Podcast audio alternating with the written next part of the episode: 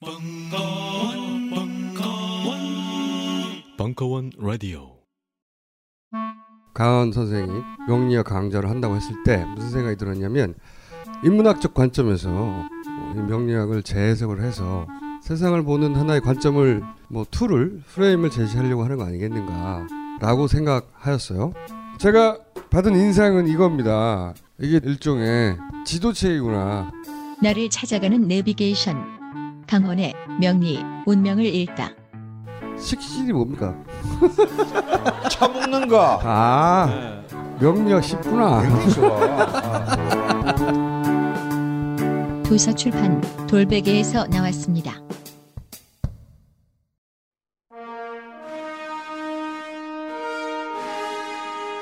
이민 전문가 Sammy의 실전 이민 강좌. 대한민국 엑소더스. 2015년 11월 26일 강연. 일부.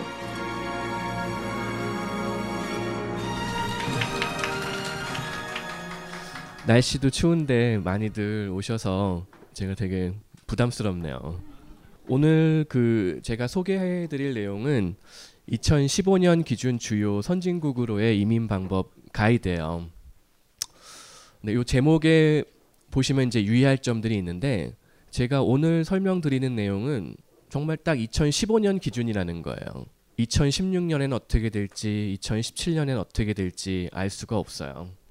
저는 사실 처음에 제목을 대한민국 도피 및 탈출 뭐 이렇게 정했었어요.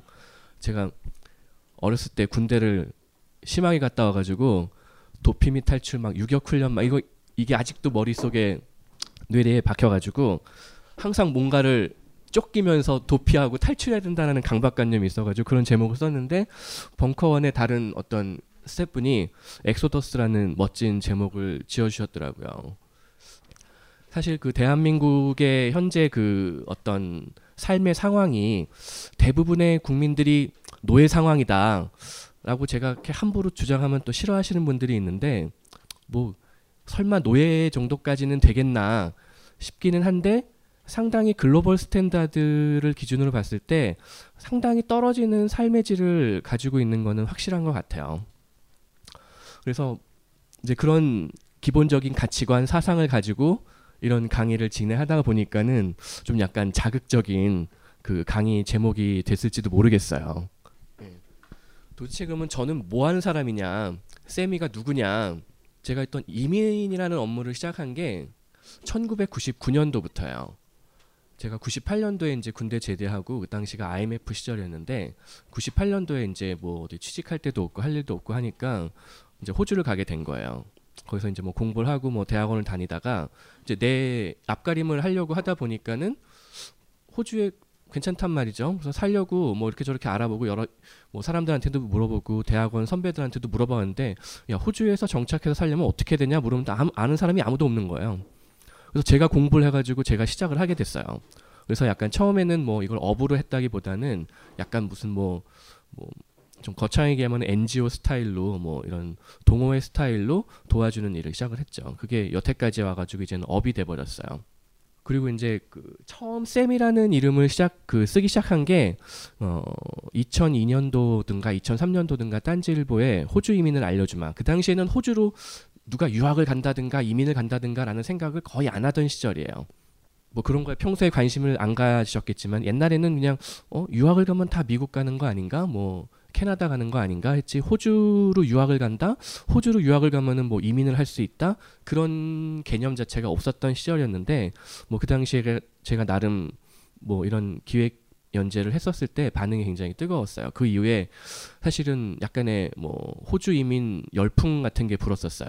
그래서 주변에 친구들 중에 다들 한두 명씩은 호주로 뭐 유학 가서 뭐 요리 공부를 해가지고 정착을 해서 영주권을 땄대느니, 땄대느니 뭐 어때느니 뭐 그런 어 말들을 좀 들어보신 분들이 있으실 거예요. 원래부터 좀 직장 생활에 이렇게 소질이 없었나 봐요. 제가 직장을 굉장히 여러 군데를 많이 다녔어요. 뭐 미국 회사, 뭐 호주 회사, 캐나다 회사, 독일 회사, 프랑스 회사, 뭐 대사관, 뭐 EU 쪽에 있는 EU의 한국 파견 대사관이죠. 그런 대사관에서 근무를 하고 뭐 그랬었어요.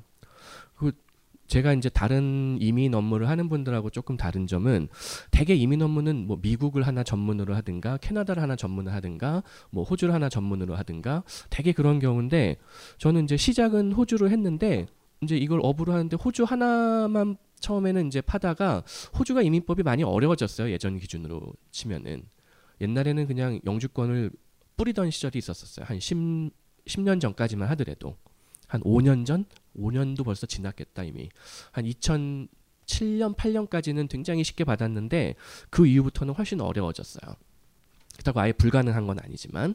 그래서 시작은 호주로 했는데 그 이후에 캐나다도 저희가 이제 리서치를 해가지고 저희 직원들하고 또 현지에 있는 변호사들하고 또 상의를 해가지고 이제 또 이제 유의할 점이 그 현지에 있는 변호사들은 그냥 캐나다 이민법을 잘 알기는 알아요. 근데 이제 보통의 한국인이 그 이민법에 적용을 할 때는 어떤 식으로 접근해야 할지는 사실은 잘 몰라요. 예를 들어서 무슨 서류를 갖고 오라 그러면은 흔히 대부분의 영미권 국가에서는 벌스 서티피케이트를 가져오라 그래요. 출생증명서. 여기 자기 출생증명서를 본 적이 있는 사람 있으세요? 없을 거예요. 자기가 태어난 산부인과에 가면은 이렇게 A4 한 장에 대충 끄적끄적 해가지고 줘요. 이거 가짜 서류 같아요. 딱 보면은. 근데 해외에서는 출생증명서가 웬만한 그 학위? 학위기라고 해가지고 그 대학교에서 수여하는 학위증 있죠. 그렇게 해서 나와요. 출생증명서가. 그러니까는 뭐 공증 사본을 만들어서 제출한다든가 하면은 이민성이나 이런 데서 시비를 안 거는데 한국에서 출생증명서를 가져오라고 그래가지고 내가 태어난 산부인과가 어딘지 사실 남아 있는지도 모르겠지만 하여튼 찾아가가지고 받아왔더니 뭐 A4에다가 워드로 어설프게 작업을 해가지고 뭐 도장 찍고 서, 서명도 다 안 해주려고 그래요. 그냥 빨간 인주에다가 도장 찍어가지고 가져와요. 뭐 그거를 이제 영미권 국가의 이민성에다 제출하면은 당연히 인정을 안 해주죠. 그러니까는 그런 보이지 않는 장벽들이 꽤 많아요. 그래서 아무튼 그래서 전 이제 뭐 캐나다 변호사든 뭐 독일 변호사든 뭐 프랑스 변호사든 다 만나서 상의해보고 이민법을 제가 직접 읽어보고 해가지고 믿기지 않겠지만 웬만한 주요 선진국의 이민법을 거의 다 리서치를 했어요. 그래서 각 나라마다 장단점을 어떤 조건에서는 이런 경우가 더 유리하고 어떤 경우에는 이런 경우가 더 유리하다. 뭐 이런 분석을 해낼 수 있는 아마에서 국내에서 이런 식으로 그 이민에 대해서 판 분들이 아마도 없을 거예요. 아마도. 혹시 있으면은 뭐 한 호주 캐나다 정도 아니면 뭐 미국 캐나다 정도 이렇게 두 개 정도 뭐 이해하시는 분들은 있겠지만 전 세계 웬만한 선진국의 이민법을 다 비교 분석할 수 있는 분들은 거의 없을 거예요. 그리고 뭐 아마도 세계 유일일 거다. 왜냐면 이런 관점에서 한국인의 이민은 사실은 뭐 프랑스 변호사가 잘할 수가 없거든요. 한국 아까도 말씀드렸지만 출생증명서부터 해가지고 뭐 여러 가지 어떤 행정적인 것들을 외국 변호사들은 사실은 전혀 이해를 못해요. 그러면 도대체 왜 왜 이민을 고려를 해봐야 되느냐? 뭐 요새 제일 키워드가 대한민국을 살아가는 제일 첫 번째 키워드가 요새 뭐 각자 도생 이런 말이 있는데 실제 이민은 생물, 식물, 동물을 통틀어서 아주 자연스러운 생존 본능이에요. 사실은 뭐 물고기부터 갑각류, 개, 개도 대이동을 해요. 기후에 따라서 뭐 환경의 변화에 따라서 동물들도 이동을 해요. 그리고 실제 인류는 원래 아프리카에서 그 시작이 됐다라는 게 정설이잖아요. 근데 그 인류가 이동을 안 했다라면은 이주를 안 했다라면은 그냥 아프리카에 아직도 다 있겠죠. 하지만 사실 한국인은 몽골로이드에 해당이 되는데 몽골로이드는 몽골에만 사는 게 아니에요. 한국에도 살고 일본에도 살고 중국 북부에도 살고 저쪽 티벳에도 살고 그리고 이제 저쪽 뭐, 뭐 타지기스탄이라든가 뭐 키르기스탄이라든가 이쪽에도 보면은 몽골로이드들이 다 있죠. 그리고 실제 통계 자료를 보면은 10대 이민 대상국이 미국, 러시아, 독일, 사우디, 그다음에 뭐 캐나다, 영국, 스페인, 프랑스, 호주, 인도 이런 식이에요. 그래서 이제 이해가 안 되는 부분은 이제 러시아, 사우디, 인도 뭐 이 정도가 있는데 저 러시아는 잘 모르겠어요. 근데 사우디는 아마 그 필리핀이나 뭐 인도네시아 이런 데서 가정부를 많이 데려와 가지고 이게 통계에 잡혀서 그렇다고 하는 것 같더라고요. 그다음에 스페인은 최근에 이제 그 경제 위기 이후에 많이들 돌려보냈는데 사실 스페인 이라는 그 스페인어라는 게 중남미의 중심 언어잖아요. 브라질을 제외하고는 전부 다 스페인어를 쓴다고 보시면 되는데, 그러니까는 그 중남미에 있는 그 가난한 이민자들이 전부 다 스페인어 가지고 일을 해요. 대부분. 근데 지금 많이 막 쫓아내고 그랬는데 그리고 이제 뭐 독일 같은 경우에는 지금 EU 국가의 인력들을 정말 블랙홀처럼 빨아들이고 있어요. 뭐 불가리아, 루마니아 뭐 이런 나라부터 뭐 폴란드, 헝가리 뭐 폴란드, 헝가리는 지금 뭐 의사가 없다 이럴 정도예요. 왜냐면 EU 통합 이후에 나라마다 자격 어떤 의사의 자격증 교차 인정을 굉장히 수월하게 해줬어요. 그래서 폴란드나 헝가리의 의사가 폴란드나 헝가리에서 벌어들일 수 있는 수입과 독일에서 벌어들일 수 있는 수익, 뭐 스웨덴에 가서 벌어들일 수 있는 수익이 엄청난 차이가 나거든요. 그 사람들도 바보가 아니니까 어 내가 여기서 의사 생활을 하고 가족을 부양하는 것보다는 당연히 뭐 독일이나 스웨덴으로 가는 게 더 낫지 않겠느냐 해서 그런 쪽으로 많이 이동을 하는 바람에 정작 지금 그 동유럽 EU 국가들은 굉장히 그 brain drain을 심각하게 겪고 있는 편이에요. 예를 들어서 아까 언뜻 불가리아, 루마니아 제가 언급을 했는데 불가리아 같은 경우에 대졸 초임 연봉이 월급이 한 40만 원 한국 돈으로 뭐 이 정도 돼요. 근데 뭐 덴마크 이런데 시간당 임금이 한 2만 원 되거든요. 최저 임금이. 그러니까는 대졸 사원이 불가리아에서 일을 하는 것보다 저기 맥도날드 덴마크 코펜하겐 가서 맥도날드 일하는 게 더 돈을 많이 번다는 거야. 코펜하겐은 뭐 생활비가 비싸니까 저쪽에 뭐 올복이라든가 뭐 올후스라든가 뭐 이런 데 가면 더 많이 벌 수 있다는 거죠. 그리고 이제 뭐 흔히 알 수 있게 10대 이민 출신국은 아무래도 좀 상대적으로 그 생활 환경, 라이프스타일이 좀 떨어지는 곳들, 뭐 멕시코, 인도 뭐 이런 나라들이 있어요. 근데 이 중에서 좀 특이한 게 영국이 껴 있죠. 영국. 영국은 10대 이민 대상국에도 포함되고 출신국에도 포함이 돼요. 왜냐면은 영국 사람들이 그 섬나라 출신이어서 그런지 그 약간 그 특유의 그게 있어요. 이렇게 모험심이 굉장히 강해요. 그 동남아 이런 데 놀러 가보신 적이 있으신지 모르겠는데 어디 밤에 술 먹고 소리 지르고 노래 부르는 사람 붙잡고 너 영국에서 왔지 그러면 거의 90% 이상 맞아요. 뭐 태국, 발리 뭐 가면은 영국 사람들이 바글바글 해요. 그 옛날에 뭐 해가 지지 않는 나라 뭐 이런 게 그 어떤 뭐 국민성하고도 뭐 좀 어느 정도 관련이 있는 것 같아요. 그리고 또 하나 이제 그 이민을 고려하면서 생각해야 될 게 시대가 바뀌었어요.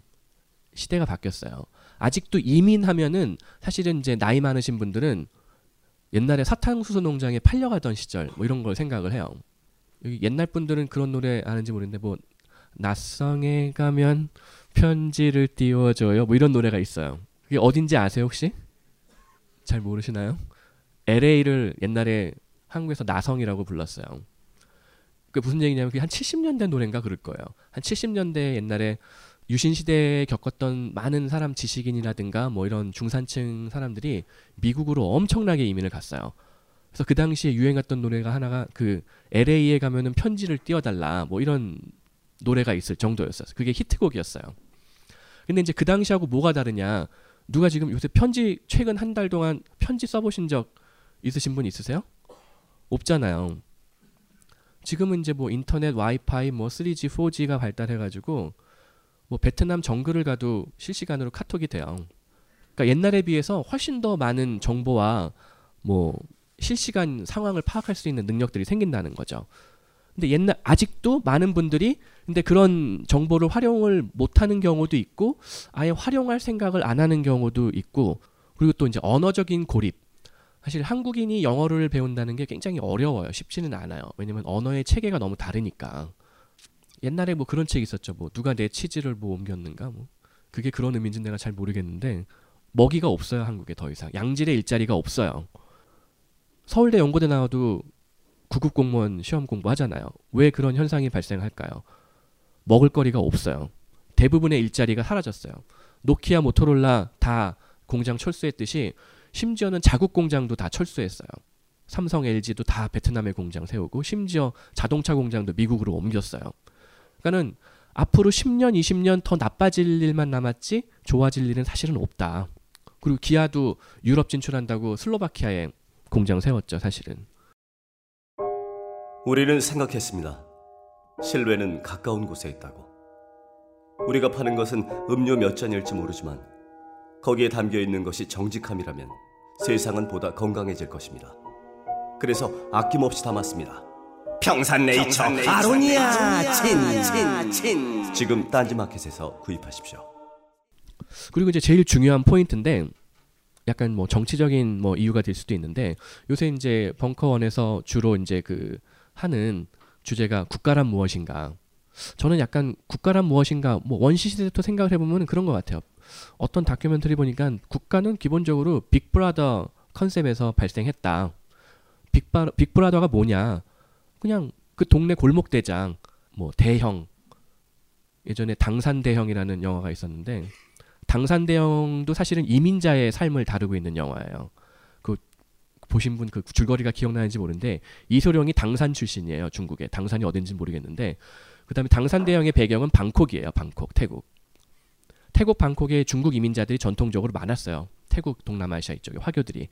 그러니까는 그 와중에서 가장 힘도 세고 싸움도 잘하고 우리를 돌봐줄 것 같은 이소룡이 당산 대형이 된 거예요. 그러니까는 국가라는 거는 사실 이런 대형 빅브라더 개념에서 출발한 거라고 많은 학자들이 일부 학자들일지 많은 학자들일지 모르겠지만 시, 그렇게 설명을 하거든요. 즉 정부가 나를 보호해주면 나는 정부에 충성을 하는 거예요. 왕이 나를 보호해주면 나는 왕을 왕에게 충성을 다 바치는 거예요.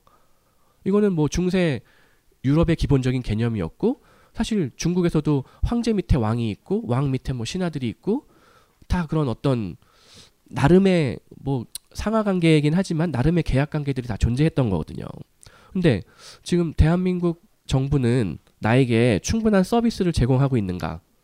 내가 정말 뭐 군대도 막 열심히 갔다 오고 뭐 세금도 열심히 내고 뭐 하라는 거 다 하고 했는데 나와 우리 자녀들을 위해서 충분한 서비스를 제공하고 있는가? 그렇지는 않은 것 같아요. 제 생각에는. 그러다 보니까 요새 또 비슷한 개념이 뭐가 있냐면은 옛날에는 그냥 텔레비전이든 뭐 핸드폰이든 뭐 컴퓨터든 한국의 어떤 대부분의 유통 구조가 독점적이에요. 그냥 삼성, LG 말고는 선택의 여지가 없어요. 최근 들어서 뭐 샤오미 뭐 이런 게 나오고 하는데 그러니까는 뭐 가격을 자기 멋대로 정하죠. 근데 인터넷의 발달로 미국 사이트를 보니까 오히려 삼성 제품이 한국보다 한국에서보다 더 싸게 팔려요. 그리고 그걸 운송하고 뭐뭐 뭐 필요한 뭐뭐 제세 공과금 다 냈는데도 여전히 싸.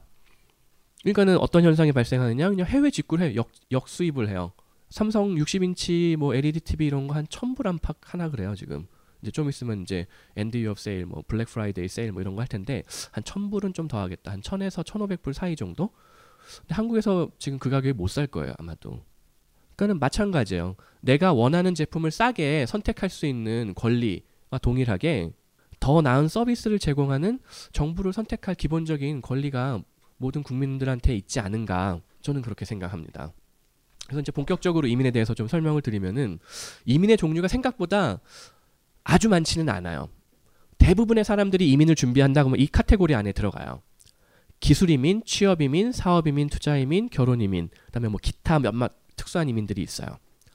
기술 이민은 사실은 오역이에요. 이게 이제 skilled skilled migration의 이제 번역인데 skill은 기술이겠지만 skilled는 기술이라는 뜻이 아니에요. 그냥 어떤 숙련된 인력, 전문적인 기술이 있는 지식이 있는 이런 뜻이에요. 그래서 되게 이제 기술 이민에서 많은 분들이 오해하는 게 손기술을 의미하는 걸로 착각을 하세요. 기술 이민은 학사학위가 있으면 다 기술 이민에 해당이 돼요. 기본적으로. 프로페셔널로 분류가 돼요. 그리고 이제 포인트가 일반적으로 취업 이민하고 기술 이민하고 뭐가 다른 거냐? 고용주가 필요 없으면 흔히 기술 이민이라고 얘기를 해요.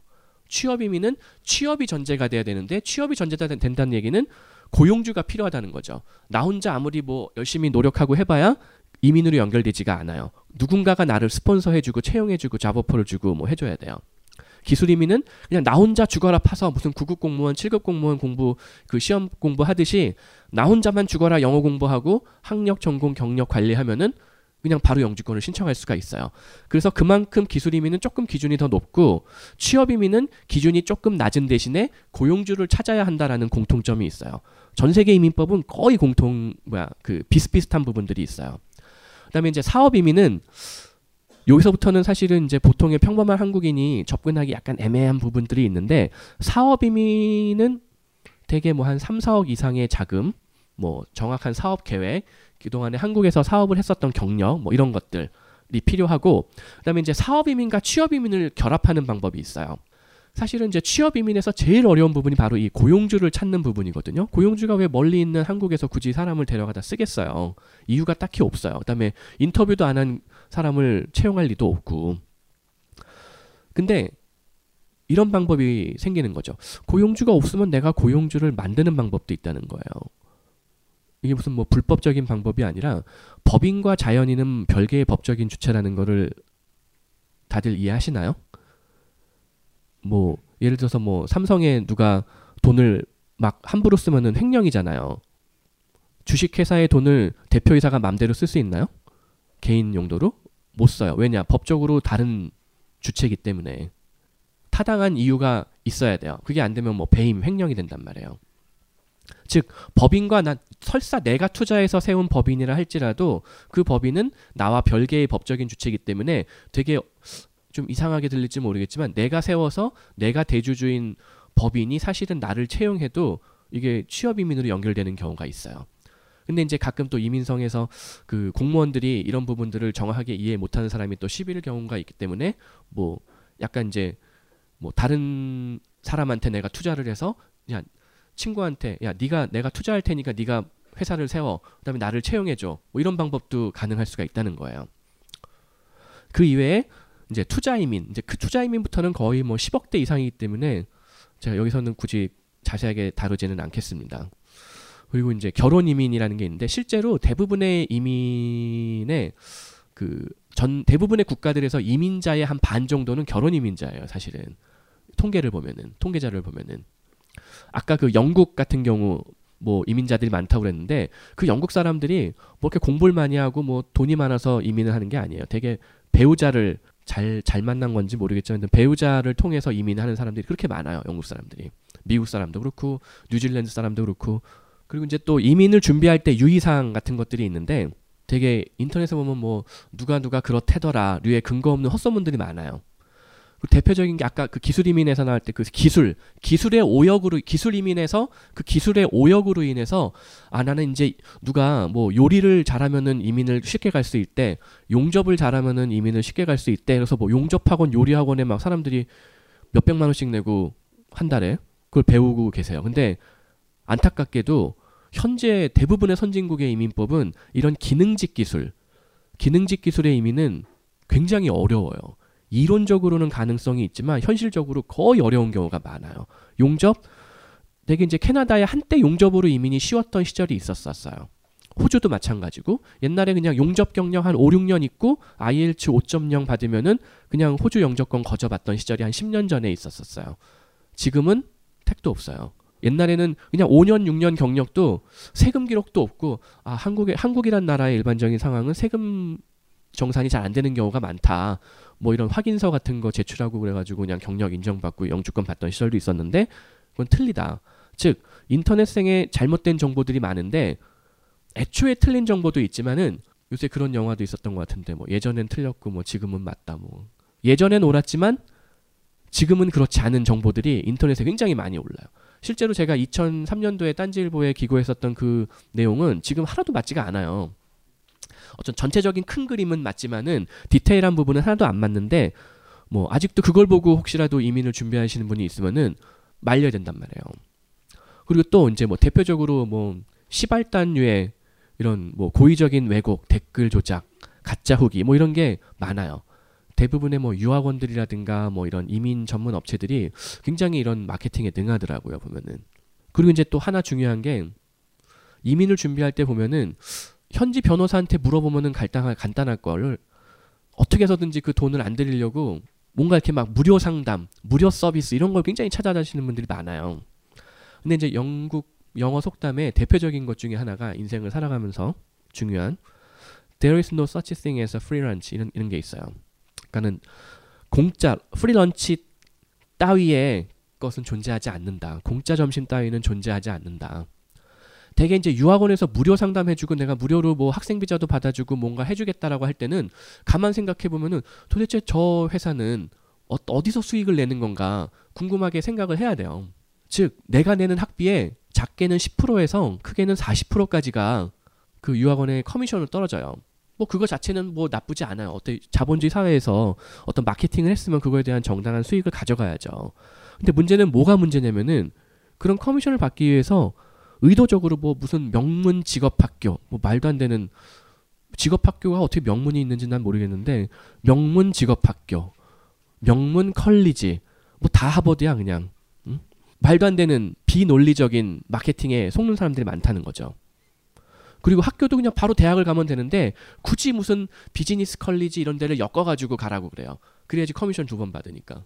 그러다 보면은 자기는 유학원은 커미션을 받겠지만 내 커리어는 망가지고 내 이민 가능성과 내 이, 이민 가능성은 떨어지고 실패한 실패에 대한 리스크는 커지는 거예요. 그래서 이런 부분들을 특히 유의를 하셔야 돼요. 안녕하세요. 용산에서 가장 믿음 가는 조립 PC 전문 업체 컴스테이션의 이경식입니다. 당장이라도 사용하고 있는 컴퓨터를 들어다 던지고 싶을 때 그럴 때를 대비해 저희 컴스테이션이 용산 선인상가 21동 1층 130호에서 기다리고 있습니다. IT 강국에 걸맞게 믿을 만한 조립 PC 컴스테이션이 신뢰를 바탕으로 그 기회를 제공해 드리겠습니다. 궁금하신 점은 문의 주십시오. 011-892-5568번입니다. 우주 최강의 만족스러운 서비스를 제공해드리는 저희 컴스테이션이 늘 기다리고 있겠습니다. 딴지스에게 F1 같은 존재, 컴스테이션은 조용한 형제들과 함께합니다. 자유를 외친 신 김수영, 위대한 화가 이중섭, 전설이 된 반고흐. 그런 그들의 진짜 모습은 찌질했다. 철없는 가난뱅이, 애정결핍 환자, 우리가 사랑한 위인들의 민낯. 위인전에 속은 어른들을 위한 경쾌한 반전이 시작된다. 딴지일보 인기 연재를 책으로 엮은 찌질한 위인전. 완벽하지 않아서 눈물나게 아름답고 찌질했기에 더욱 위대한 그들의 삶이 전하는 위안과 감동. 딴지일보 홀짝 기자의 찌질한 위인전. 전국 서점과 온라인 서점 딴지마켓에 있습니다. 위즈덤 하우스. 그래서 그러면 이제 본격적으로 그러면 호주 호주의 기술 이민부터 먼저 설명을 드리면요. 사실 옛날에 비해서 굉장히 어려워졌어요. 굉장히 어려워진 게 다른 건 어려운 게 없는데 어, 영어 점수가 굉장히 어려워졌어요.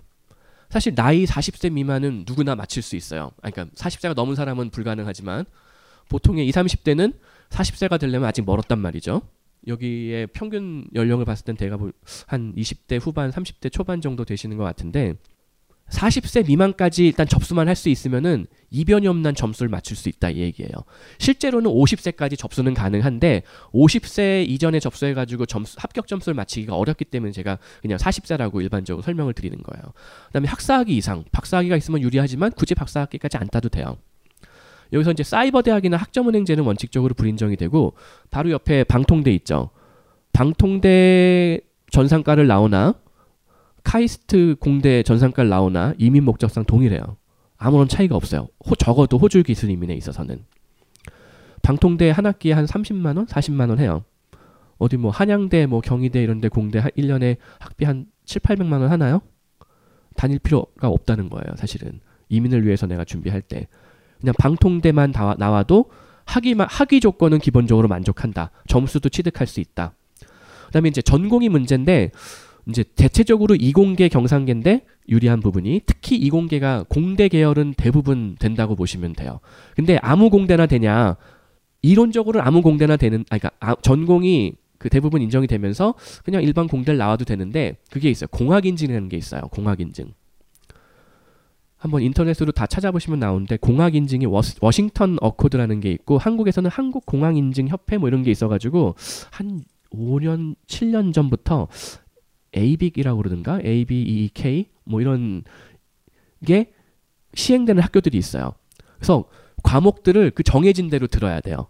그래야지 워싱턴 오코드라는 거에 부합하게 졸업을 하게 될 수가 있어요. 그러면은 예를 들어서 뭐 어디 ABIC이 된 지방 국립대에 공대를 나왔다. 전자공학과를 나왔다. 그러면은 기술 심사라는 거를 굉장히 수월하게 통과할 수가 있어요. 그냥 그 학교만 나오면.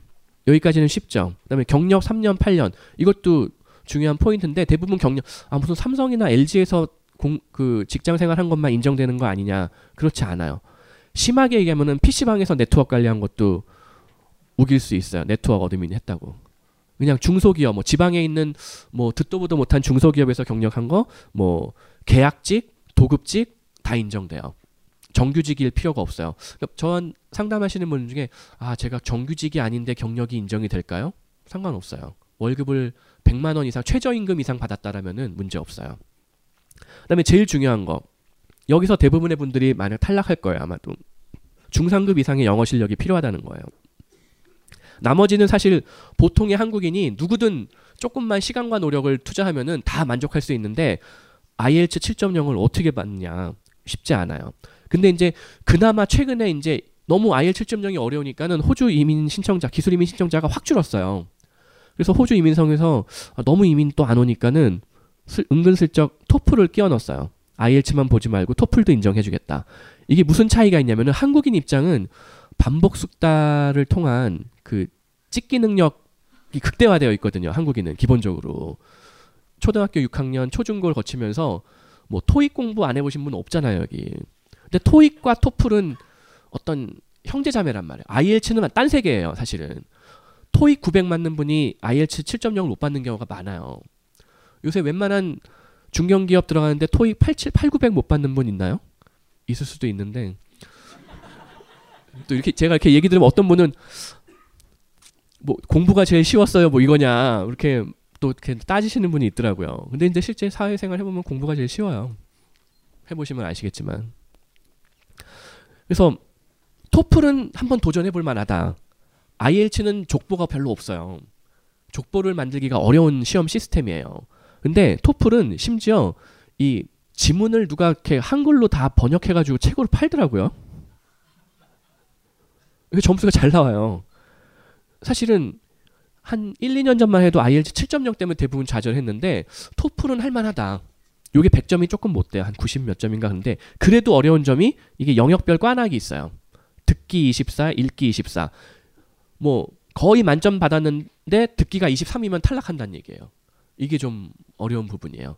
하지만 제 생각에 구급 공무원 시험 통과를 위해서 투자해야 되는 시간과 노력과 비용 하고 비교를 하면은 나쁘지 않은 조건이다. 이 정도면은. 근데 되게 이렇게 제가 설명을 드리면은 두 갈래는 아니에요. 야, 이거는 나한테는 전혀 이게 뭐가 쉽다고 이런 걸 알려주냐. 이거는 뭐 수능 봐 수능 점수 잘 받아서 의대 가라는 얘기지. 그걸 누가 몰라서 못하냐. 이런 분이 있고 어떤 분들은 아 이거밖에 조건이 안 되느냐. 거짓말하지 말아라. 이렇게 쉬, 쉬우면은 다 이민 갔지 왜 안 가냐 이런 분들도 사실은 있어요. 여기는 어떻게 비율이 나눌지 제가 잘 모르겠지만은 그리고 이제 캐나다도 비슷해요. 사실은 호주 이민성 담당자고 캐나다 이민성 담당자고 매번 미팅을 해요 실제로. 그 서로 이민법을 베껴요. 왜냐면은 호주하고 캐나다는 전 세계 그 주요 이민 수입국이거든요. 그러니까 이민자들을 뭐 따먹기 위한 어떤 그런 경쟁 관계예요. 그래서 호주가 조금 쉬워지면은 캐나다도 쉽게 만들고 또 거꾸로 호주가 약간 좀 막 정예화해서 좀 더 조건을 까다롭게 해가지고 조금 더 양질의 인력을 빼겠다라고 정책을 바꾸면은 캐나다도 따라해요. 그래서 역시 캐나다도 마찬가지예요. 학사학위 이상 방통대 다 인정돼요. 근데 이제 캐나다는 다른 호주랑 약간 다른 점이 석사 박사를 조금 더 박사는 똑같이 인정해 주는데 석사도 조금 점수를 더 줘요. 캐나다는.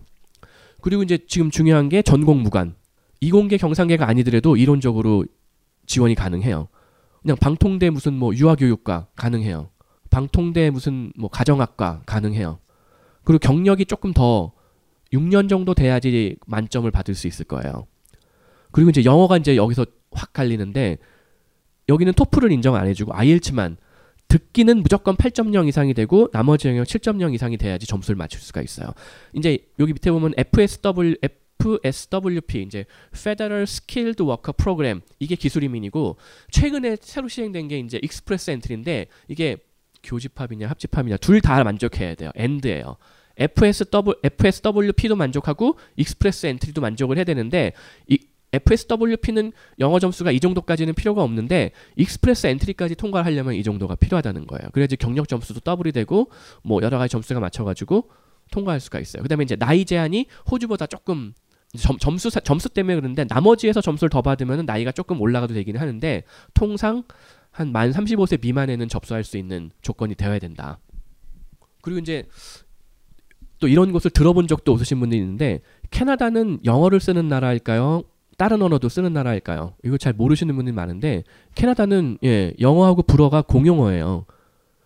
사실은 캐나다에 영어 쓰는 사람들은 그 불어 쓰는 거를 거의 무슨 좀 심하게 말하면 파시스트라고 얘기해요. 무슨 말이냐면은 캐나다의 레스토랑에서 메뉴에다가 불어 메뉴를 안 넣잖아요. 영어하고 밑에다가 불어를 안 써놓잖아요. 벌금 벌금 및 형사처벌이 되는 경우가 있어요. 캐나다에 이제 퀘벡이라는 주가 있어요. 온타리오랑 붙어 있는데 뭐 Thousand Island 뭐 이런 그 드레싱 고 강을 끼고 이렇게 쭉 가다 보면은 나뉘어요. 퀘벡하고 온타리오가.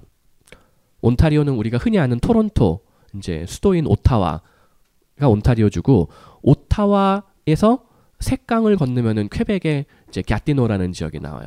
이제 조금 더 가면 이제 몬트리올이라는 지역이 나오고 거기는 이제 불어가 주 언어고 영어가 부 언어예요. 불어를 한 70% 쓰고 나머지 30%가 영어를 써요. 물론 나머지 불어를 쓰는 70%들도 영어를 다 잘해요. 근데 이쪽 기술 이민 제도가 별도로 따로 있어요. 따로 놀아요. 퀘벡은 너네 내말 안 들으면은 우리는 독립 운동하겠다. 뭐 이렇게 나오기 때문에 굉장히 그 자치권이 뭐 마니토바나 무슨 뭐 BC나 이런 주에 비해서 자치권이 굉장히 커요.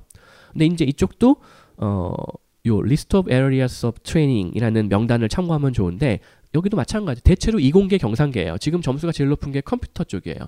전공 점수가 16점 정도 되는데 이 얘기는 뭐냐면은 컴퓨터 방통대 전상과 나와가지고 경력 6개월 이상이면은 싱글인 경우에 웬만하면은 지금 영주권 바로 신청할 수 있어요. IELTS 4.0, 5.0 받아서 이게 토익으로 한 4, 500 수준이에요.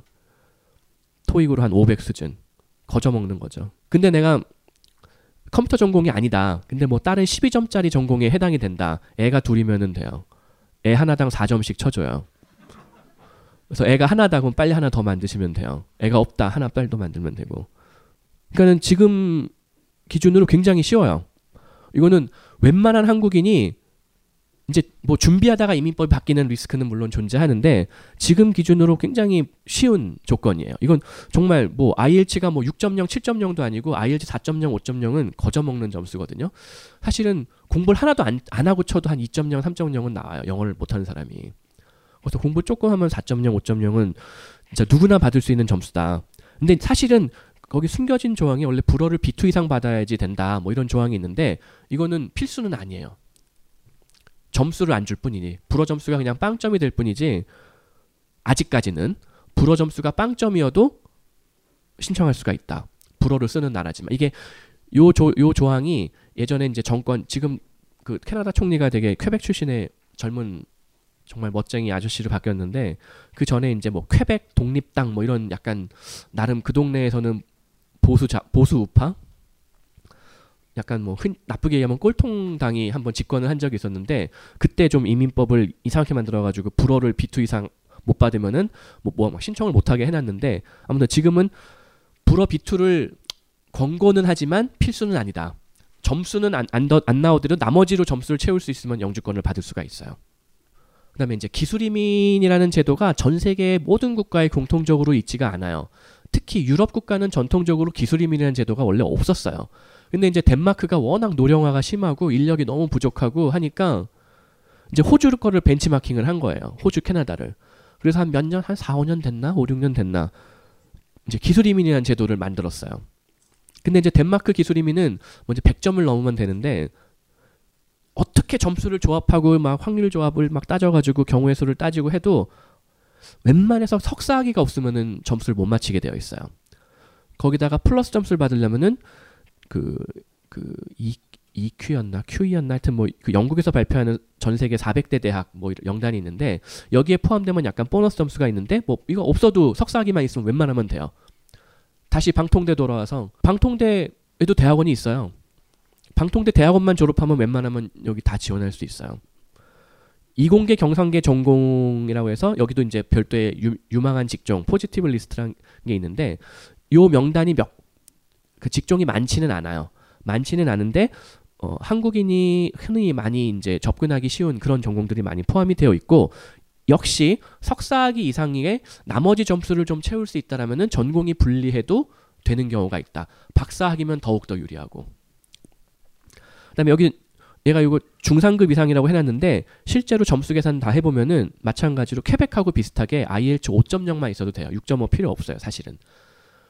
그리고 토플은 72점만 넘어도 만점이에요, 영어 점수가. 뭐 72점이 안 돼도 합격점 충분히 맞출 수가 있어요. 아까 말씀드렸던 IELTS 5.0 수준. 그리고 이제 EU 체류 경험이 있으면 유리한데 되게 한국에 이제 working holiday라는 프로그램이 호주를 많이 가는데 EU의 웬만한 국가들하고도 이게 다 되어 있어요. 체결이. 그러니까 working holiday로 1년 딱 정말 1년을 딱 체류할 수 있거든요. 그러니까 1년을 꽉 채워서 체류하면은 약간 행정적으로 인정이 될지 안 될지 애매한데 뭐 추가 점수 같은 것도 있어요. 아니면은 EU 국가에 뭐 어디 뭐 대학을 1년 이상 다녔든가 뭐 대학원 뭐 1년짜리, 2년짜리 뭐 이런 대학들이 대학원들이 있는데 거길 다녀도 추가 점수가 있어요. 그리고 나이가 무관이에요. 만 40세가 넘어도 가능해요. 이론적으로는 50세, 60세도 가능한데 실제로는 실익이 없죠. 실제적으로는. 근데 다만 이게 한 2년 전만 해도 그냥 배우자하고 자녀 그냥 쉽게 다 포함을 시켰는데 최근 들어서 법이 올 초에 바뀌었어요. 현지에서 취업을 해서 경력을 1년 이상 유지하지 않으면 배우자하고 자녀를 바로 초청을 못하게 해놨어요. 이게 좀 약점이에요. 그러면 아예 방법이 없느냐? 또 뒤에서 설명드릴 텐데 연봉을 더 높게 책정하고 별 특별한 또 다른 취업 이민 비자가 따로 있어요 덴마크에도 한 연봉을 한 5천 정도 잡으면은 5천 몇 백만 원이든가 잡으면은 학력과 전공과 경력과 무관하게 그냥 전 가족 바로 지금 취업 비자를 받을 수 있는 경우도 있어요. 그리고 이제 조금 돈이 있으신 분들은 어차피 내가 한국에서 대학을 나온 것도 아니고 어차피 공부는 해야 되는데 요새 한국에서 대학을 다녀도 웬만한 사립대학교 1년 학비가 한 1년에 한 800만 원 이상 되는 것 같거든요. 거기다가 이제 뭐 학생회비도 내야 되고 뭐 학회비도 내야 되고 술도 먹어야 되고 이 비용 따지면은 사실은 만만치가 않아요. 실제 뭐 한국에서 애 하나 키우는 비용이 뭐 한 3억 든다 할 때 그 부분에 상당 대부분이 뭐 대학 비용인 경우가 많단 말이죠. 그래서 호주로 유학 후 이민이라는 걸 할 수가 있는데 현재 이민법으로는 아까 그 기술 이민 제도를 응용하는 방법이에요. 호주에서 대학이나 대학원을 졸업을 하고 졸업 시점까지 호주에서 대학 대개 3년제예요. 3년 혹은 4년, 뭐 5년.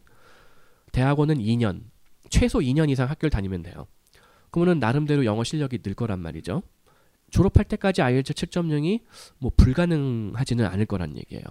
근데 이제 전공 선택을 유의해야 돼요. 여기서 이제 SOL 명단이라는 게 있는데 Skilled Occupation List라는 건데 구글 쳐보면 다 나와요. 근데 거기에 있는 모든 전공이 다 접근 쉬우냐? 그건 또 아니에요. 되게 의료 직종들은 다 그림의 떡이에요. 한국인이 접근하기가 굉장히 좀 어려운 부분들이 있어요. 뭐 간호나 몇몇 직종 빼놓고는 뭐 의대를 들어가기가 이게 약간 deadlock 같은 게 있어요.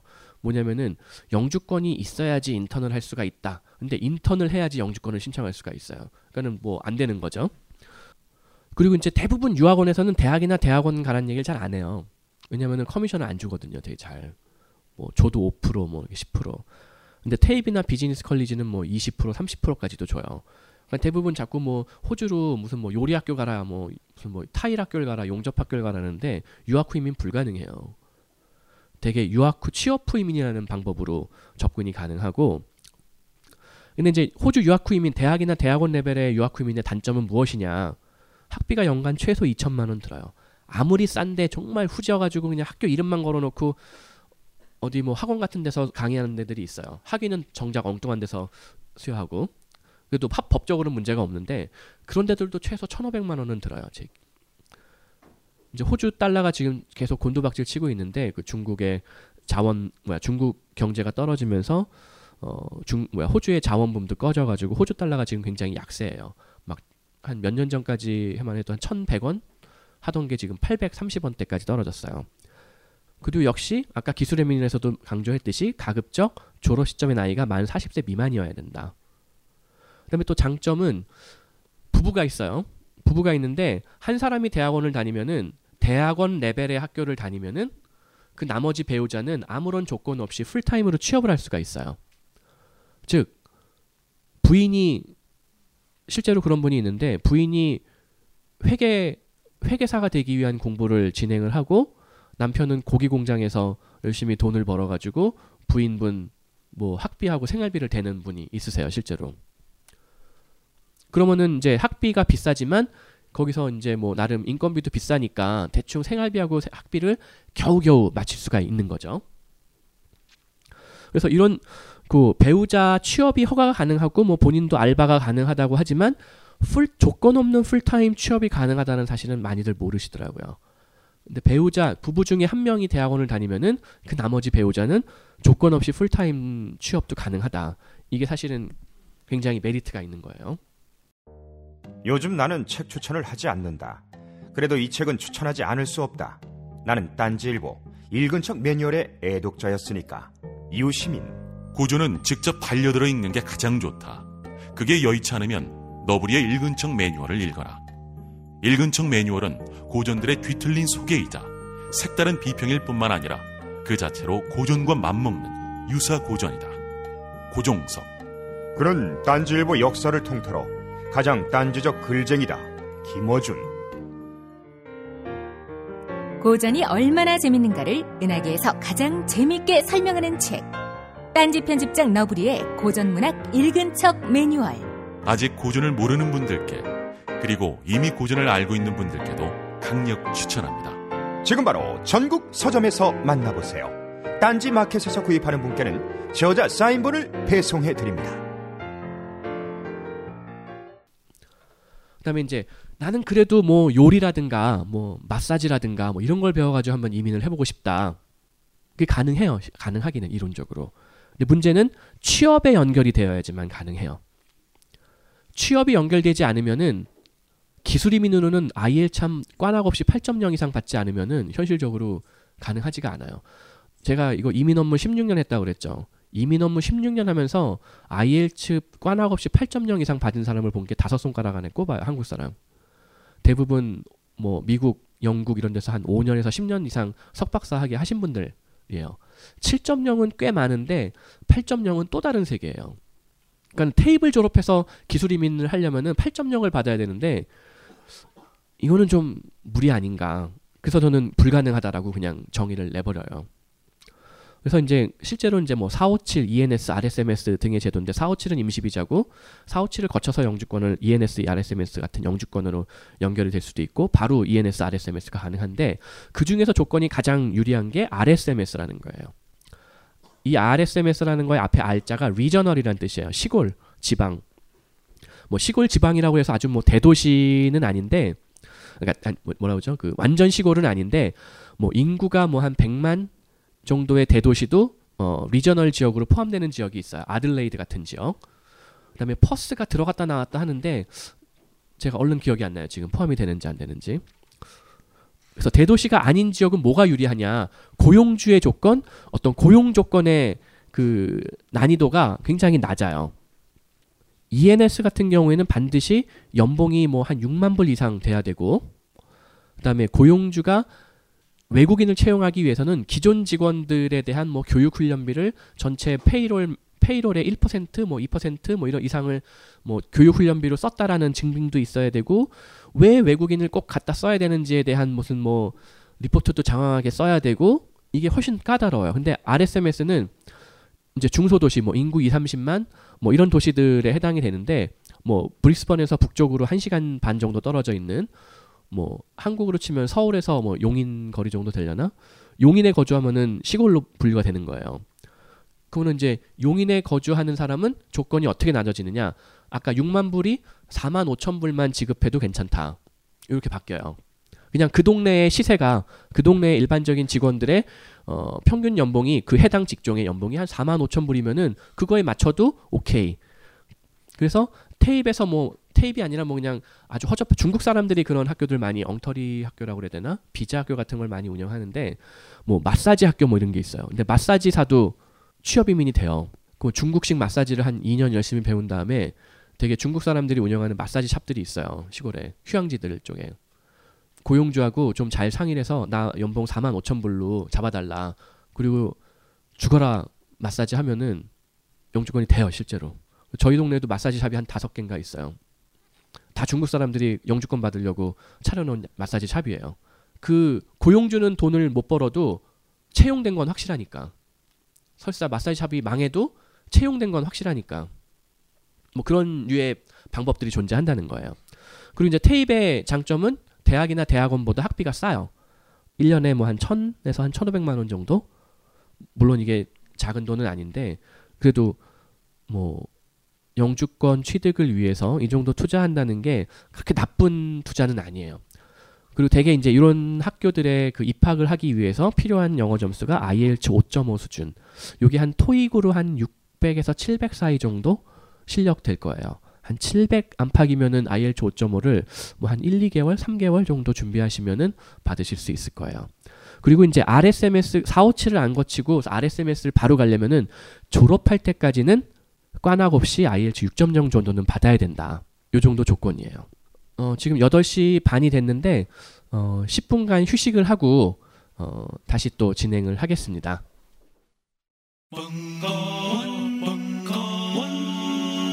벙커원 라디오.